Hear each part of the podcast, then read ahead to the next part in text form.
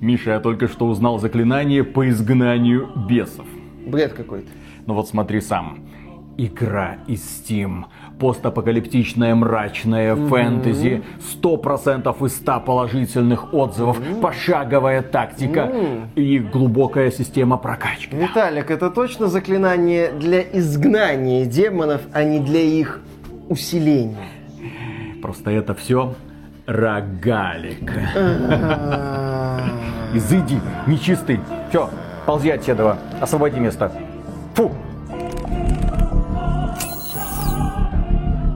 Приветствую вас, дорогие друзья. Большое спасибо, что подключились. И сегодня мы вам расскажем про игру, которую, очевидно, полюбят ценители жесточайшего хардкора. Те самые люди, которые любят снова и снова умирать. Те самые люди, которые готовы преодолевать сложности. Те самые люди, которые не боятся потратить десятки часов на изучение игровых механик. И те самые люди, которые обожают тяжелый металл и мрачное фэнтези. Настоящее мрачное фэнтези фэнтези, в котором все в конечном итоге умирают, где мир умирает и нашему поселению угрожает полное исчезновение, и только три героя способны остановить орды демонов, которые выходят из плотного тумана.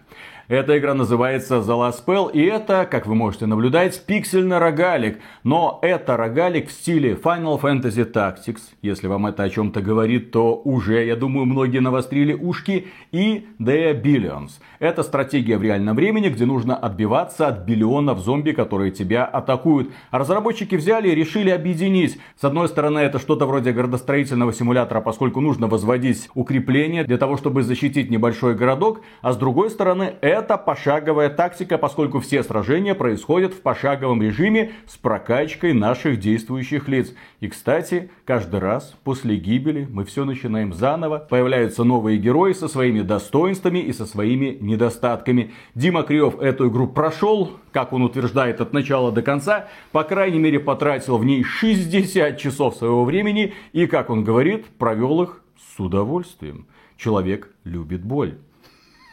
Так и получилось. Мрачная, жестокая, беспощадная игра. Не спешите переключать, потому что эти два носатых белоруса сейчас вам расскажут на самом деле, что какие игры играют настоящие мужчины.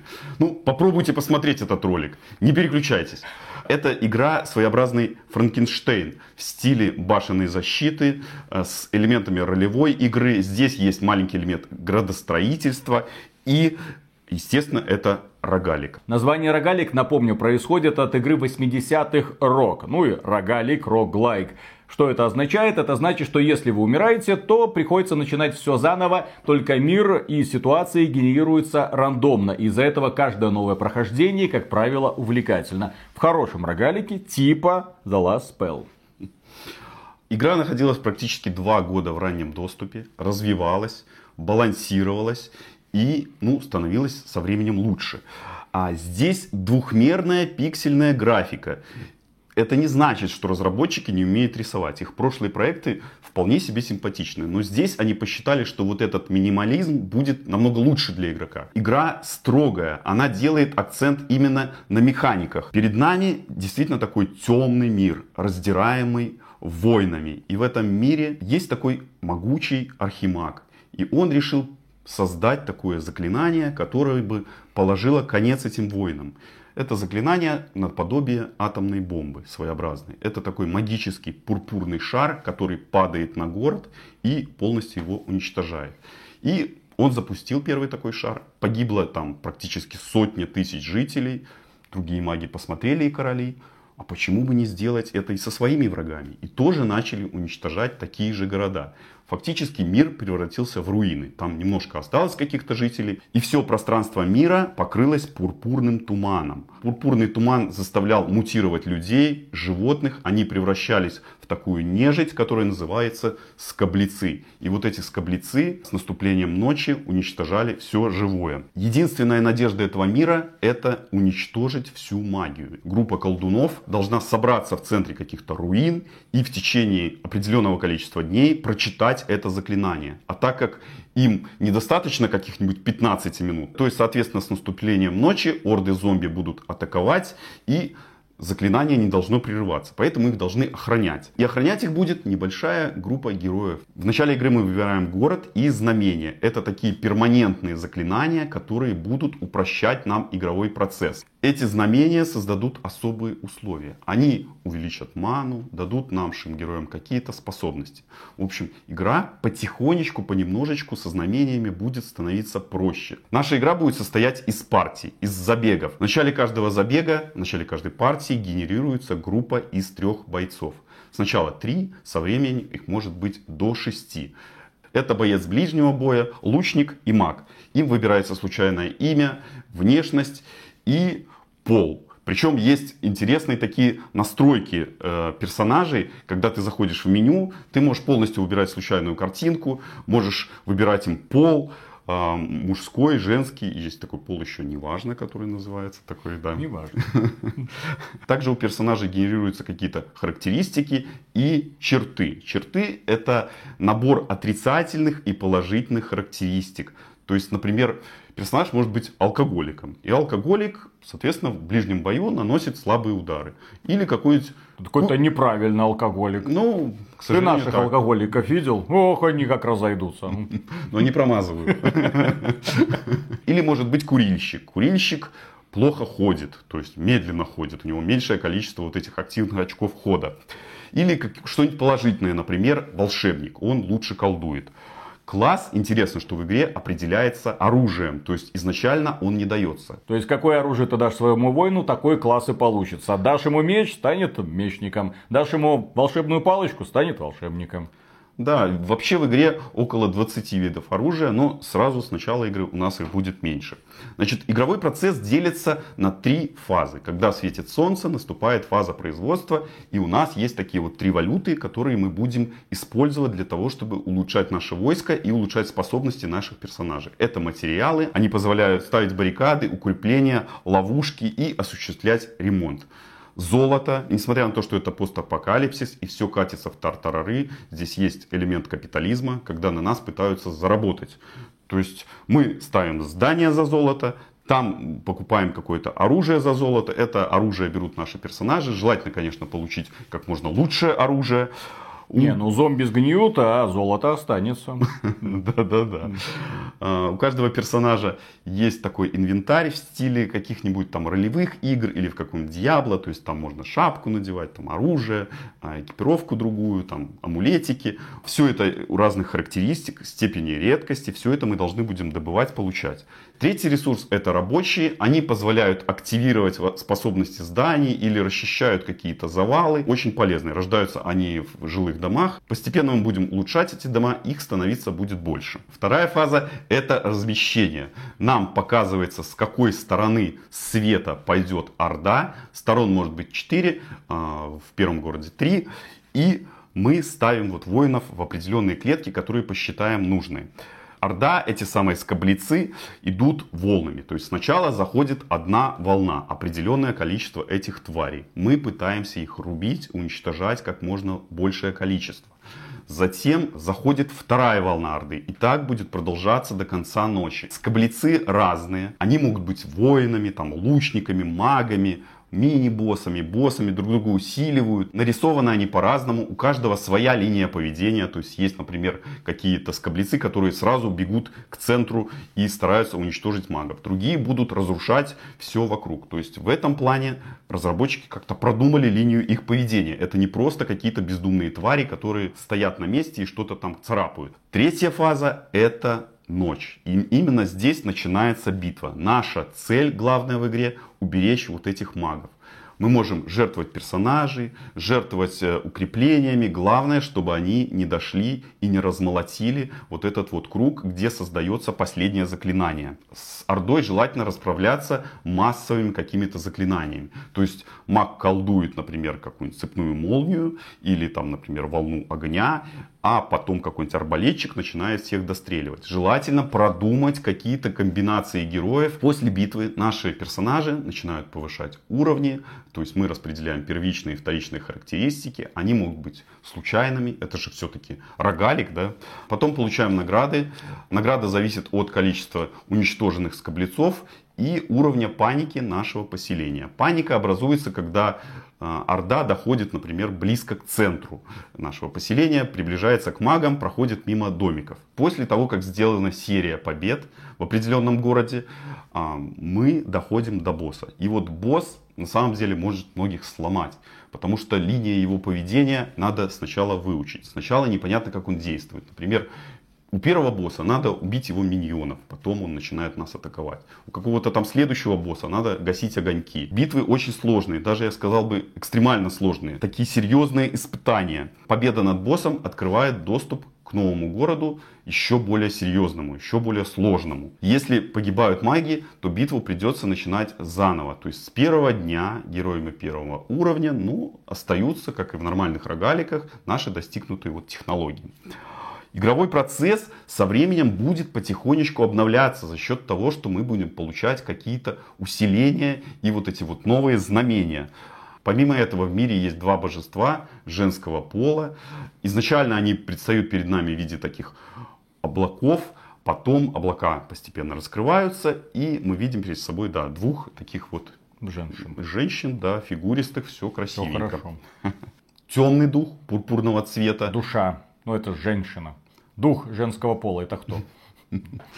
Вот это вот душа пурпурного Душа цвета. моя. Душа. Она требует у нас порочную сущность. Как Из- всегда. Да, это валюта. Как и любая женщина. И мы порочной- даем свою порочную сущность. Забирайте, не жалко. Продолжай.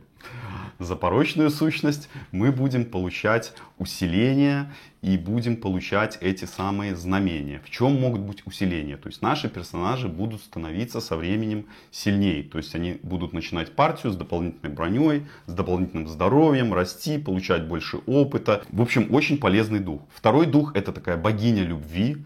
Она она тоже дарит нам какие-то предметы за то, что мы с- выполняем какие-то ее требования. Например, стреляем сто раз из лука или ходим лучником, то есть она будет давать дополнительные луки. Или будем покупать в таверне героев новых, и она улучшит им начальные характеристики. Эти духи говорят загадками и постепенно открывают нам вот эту вселенную, рассказывают что-то о себе, рассказывают что-то о мире, зачем нужны вот эти вот усиления. В общем, интересно подается история мира. В игре много инструментов для того, чтобы победить, но э, много очень и случайностей начиная от предметов до способностей, то есть рогалик. В общем, много бросков кубиков, где нам нужна будет удача. Разработчики очень долго правили баланс. Потому что раньше, например, было одно такое супер имбовое оружие. Это был одноручный арбалет. С помощью этого арбалета выжигались целые толпы. Ну, прошло время, до сих пор этот арбалет рулит. Да. Но другое оружие немножко лучше сбалансировали. Но скажу сразу, что э, бойцы ближнего боя будут у вас, извините за выражение, сосать до конца игры. Действительно, им будет очень сложно. А маги, бойцы дальнего боя, там арбалетчики, лучники, они более эффективны. Потому что, на самом деле, когда Орда приближается, она начинает снимать здоровье, она начинает бить ваших персонажей. А естественно, когда персонаж стоит на расстоянии, то ему проще с ними расправляться. В общем, а, выбирайте бойцов дальнего боя. Победа в The Last Spell это не какая-то там халява, это комбинация определенных действий. Потому что игра чем-то даже похожа на какую-то шахматную партию. Один неверный ход, например, как в шахматах, потерял одну пешку и все, ты уже хороший шахматист с тобой расправится. Здесь то же самое. Ты сделаешь неверное действие, ударишь не тех противников, и ты проиграешь. Даже если ты сыграл там 5 ночей, ты сделаешь один неверный ход, и ты можешь проиграть. В этом заключается такой серьезный хардкор, и всю партию придется начинать заново с новыми героями. Вся ваша прокачка, коту под хвост. Единственное, что останутся вот эти вот усиления. Мне очень в игре понравился тяжеленький саундтрек. Он такой в стиле progressive metalcore. И его писал такой французский мультиинструменталист Реми Галиго. Ну, французское ударение на последнем слове, да? А, известный как The Algorithm. Я думаю, может быть, даже многие его знают. Те, кто увлекается электронной музыкой, он может быть на слуху. У него такие мрачные композиции, где ярко выделяется какая-то вот синтезаторная составляющая. Она такая сложная. И Все это обрамляется гитарами, барабанами. Музыка очень органично вплесена в игру и показывает, что все твои потуги, они практически бесполезные в этой игре. Ты сдохнешь. Да. Мучительно. Игра представляет собой, вот лично для меня, что-то такое, что надо разделить на куски и съесть. Вот как в книгах по саморазвитию какой-нибудь Брайана Трейси. О, есть ты читал, да? Ну, да, когда-то читал, развивался, да. Хорошо. А, какую-то лягушку, которую надо съесть по кусочкам. То есть какое-то дело разбивается на куски и съедается. Да. Здесь то же самое. Противное, вредное дело, которое ты не хочешь, но все-таки да, ты его разбиваешь на маленькие части и потихонечку выполняешь, да. поглощаешь. Но здесь не совсем так. Игра на самом деле интересная. Не то, что она противная, как та лягушка. Здесь просто надо добывать какие-то вот усиления. Потихонечку прокачиваться. Потихонечку получать вот эту вот порочную сущность. И со временем игра немножечко-немножечко будет становиться более стабильной и простой. Сразу говорю, это путешествие очень долгое. Вот мы говорим о каких-нибудь 60 часах, но может быть у вас оно займет и больше. Потому что игра очень хардкорная. Вы будете постоянно умирать. И это может бесить, отбрасывать назад. Доходишь до босса, он тебя убивает, ты начинаешь все сначала. Это понравится далеко не всем. Например, скажу, что один внутриигровой день занимает по времени где-то от 40 минут, наверное, до часа. И М, вот таких отличное дней- время, да. Да, вот у тебя в первом городе 6 где-то дней. Вот забег. В первом, потом будет больше 10. Представьте, что одна партия где-то отыгрывается в течение, например, 8 часов. 8 часов ты, ты проиграл. Немножко, так скажем, прокачался.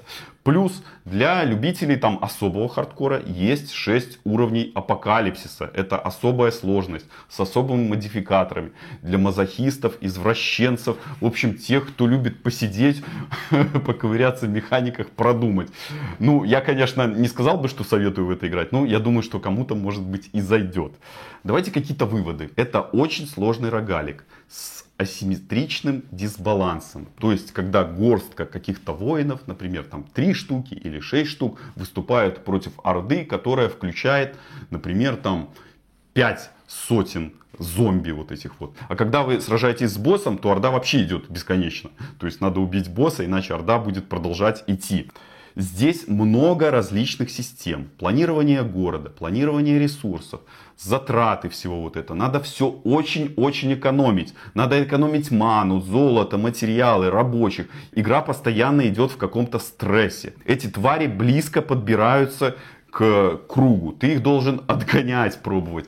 В общем, э, проигрыши будут частыми. По крайней мере, были они такими у меня. Графика в игре достаточно простая. Но, мне кажется, очень хорошо продуман дизайн. Проект раскроется постепенно, не сразу. То есть, когда вы поиграете в игру, например, несколько часов, ну, это ничего не скажет вам. Потому что вы должны въезжать в механики, вы должны въезжать в билдостроение этих персонажей. Все очень продумывать. Пройти на халяву наскоком ее не получится. И даже я бы сказал, что игра немножко ломает структуру рогаликов. Вот чем вообще особенность их? То, что ты можешь, например, с первого раза пройти рогалик. Такое бывает. Нужен элемент удачи, ну, например, тот же Хейдес, я долго играл в Хейдес, я знаю, что при определенном стечении обстоятельств можно пройти Хейдес с первого раза. Здесь, скорее всего, такого не получится. Даже вот один самый первый простой день находятся люди, которые говорят, что они пробежали первый день с первой попытки. Но мне кажется, это ну, практически нереально. Сказочники. Очень сложно. Потому что ты должен усиливать своих персонажей, получать им новые способности, знамения, накапливать вот эту вот порочную сущность. а, чтобы Отдавать ее богине. да, жертвовать, чтобы следующие партии становились как-то вот более стабильными. Я много чего наговорил, но давайте я подведу такой финальный итог. Здесь есть крутые многоплановые тактические сражения. Как тактика игра очень хороша. Здесь огромное количество сборок персонажей. На самом деле интересно в них ковыряться, что-то придумывать, можно у кого-то подсмотреть. Здесь интересный прогресс хороший, качественный сюжет. Он подается так очень лаконично, но тем не менее ты понимаешь э, в конце суть всего. И концовка тебя, скорее всего, не разочарует. По крайней мере, мне она очень понравилась. великолепный саундтрек от Алгоритм, который можно слушать вообще отдельно от игры, и в игре она очень органично вписывается. Конечно, зайдет не всем, кто-то любит более спокойную музыку, но мне она, например, очень зашла. Ну а теперь о минусах. Минусы очень серьезные. А Для ты многих... до этого плюсы перечислял? Ну, мне кажется, Вот это описание что... этой игры, просто у Миши Шведова бы уже волосы посидели. А теперь о минусах. Нет. А давайте нет, теперь Нет, друзья, это были плюсы. Давайте теперь о минусах. Здесь экстремально высокая сложность. Игра на самом деле очень сложная. Ну, конечно, это понравится не всем. Кто захочет быстро пробежать, не получится. Она просто пожирает твое время. Если у вас есть вечерком там скоротать полтора часика, наверное, лучше не играйте. Потому что надо садиться и играть. Остановиться очень тяжело. Мне было, например. Я играл три часа, мне хотелось еще, еще, еще. Игра будет долго перед вами раскрывать все свои прелести и возможности. Въехать за несколько часов в нее не получится. Баланса классов, как я уже сказал, здесь не будет. Не ждите. Будут особо сильные бойцы и остальные, которыми вы, скорее всего, попробуете поиграть, но потом, наверное, со временем поймете, что они абсолютно неэффективны. А, ну, слабо проработан элемент градостроительства. Он совсем примитивный. Можно было как-то сделать поинтереснее. В том же The Abilions по городу, например, гуляют какие-то жители, там еще что-то, улучшения какие-то можно делать более эффективные. Здесь все это на очень примитивном уровне. Я бы даже, наверное, назвать это градостроительством. Это большой комплимент стеночки этому элементу. поставить. Все. Да, стеночки, катапульты. И еще, эта игра у нее есть такой серьезный недостаток. Потому что вы будете, скорее всего, время проводить, например, за компьютером. Да? И из-за того, что она такая длинная, долгая, сидеть будет неудобно. В общем, я бы, конечно, посоветовал играть на чем-то портативном. На Steam Deck или на Nintendo Switch. Или на худой конец на какой-нибудь консоли. Потому а что это PlayStation 5 ну, сидеть перед компьютером будет немножко проблематично. Но дело в том, что на портативных системах управление на контроллере в игре проработаны плохо. Поэтому играть, скорее всего, будет некомфортно. Идеально, конечно, это мышка и клавиатура. Мне игра очень понравилась. Это вот как раз таки разработчики попали именно в меня. Это вот был такой мой проект. Я получил большое удовольствие. Конечно, оно не для всех. Оно долгое. Может быть, кому-то покажется нудным, очень сложным.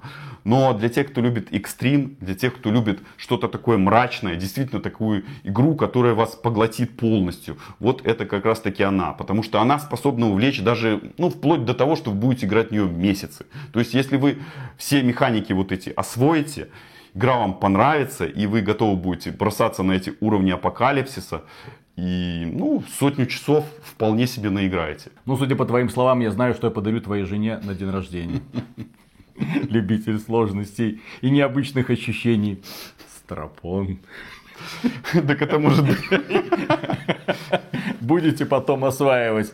И на этом, дорогие друзья, у нас на сегодня все. Напоминаю, кстати, что Дима у нас специалист как раз таки по пошаговым тактикам. Он не боится пиксельной графики и не боится рогаликов. Да, друзья, я хотел сказать один момент. Да. Многие в комментариях пишут, что бедный Дима, он страдает, как он играет в такую чушь. Друзья, я получаю на самом деле удовольствие от таких игр. Вот, Виталик, тут про стропон, да, спасибо тебе. А может он у меня уже есть, откуда ты знаешь будет второй стропон, да? То-то тебе неудобно сидеть. В общем, в общем, я такие игры люблю, я от них кайфую. Так что, друзья, поддержите Диму лайком, подписывайтесь на канал. Ну и кроме прочего, мы, как всегда, благодарим наших спонсоров, которые подписываются на нас через Boosty, Sponsr или напрямую через ютубчик. Все ссылочки в описании. И пока, до завтра. Ну, здорово. Здорово. Наконец-то хороший человек пришел в гости. Ой, долго я к тебе не заходил. А не этот Михаил Шкредов, который только и может что во всякие игры от крупных издателей играть. Главное, чтобы графика была, главное, чтобы тормозила на 40-90. Главное, чтобы там был сюжет, какие-то персонажи, чтобы это можно было пройти раз и навсегда. Короче, казуал полнейший этот Михаил Шкредов. Выбирает самые легкие, самые простые игры, которые проходятся где-то там за 20-30 30 часов. Что это такое? Вот настоящий хардкорчик. Вот настоящий мужчина, который не боится вызовов. Ему сказали, надо вот рогалик освоить. Он идет и осваивает. Сколько часов? 60, 70, 90. Легко. Ну правильно. Мы когда смотрели с Виталиком, Там 20 было написано. По факту оказалось, да, намного больше. Ну, кто ж знал. Ну, извини. Производственные издержки, так сказать. Ну, сложно остановиться. Это у нас сейчас еще один автор на сайте xbt.games, которому я подсунул игру War Tales, и он так через 50 часов прохождения такой сказал, Виталик, а я что-то вот не успеваю ее проходить, потому что я вот, кажется, вот то 50 часов наиграл, но по ощущениям где-то половина в лучшем случае игры. Можно я ее немножечко на потом отложу? Ладно, можно, хорошо. Да, некоторые инди-разработчики делают слишком большие игры. Нахера они такое делают? Зачем такие миры? И главное, старательно и качественно делают. Прорабатывают. Ну. Играть мы в них практически не успеваем. Ну, тут прикол в том, что с одной стороны игры крутые, интересные, порой куда более увлекательные с точки зрения геймплея. Но кто же вам про это расскажет, дорогие друзья? Да. Так что, если вы еще не подписались, обязательно. Потому что только мы и остались, кто уделяет время подобным проектикам. Остальные хайпуют на AAA, как этот Михаил Шкредов. Надеюсь, он посмотрит это видео и ему станет стыдно. Ну, а мы начинаем. Раз, два, три.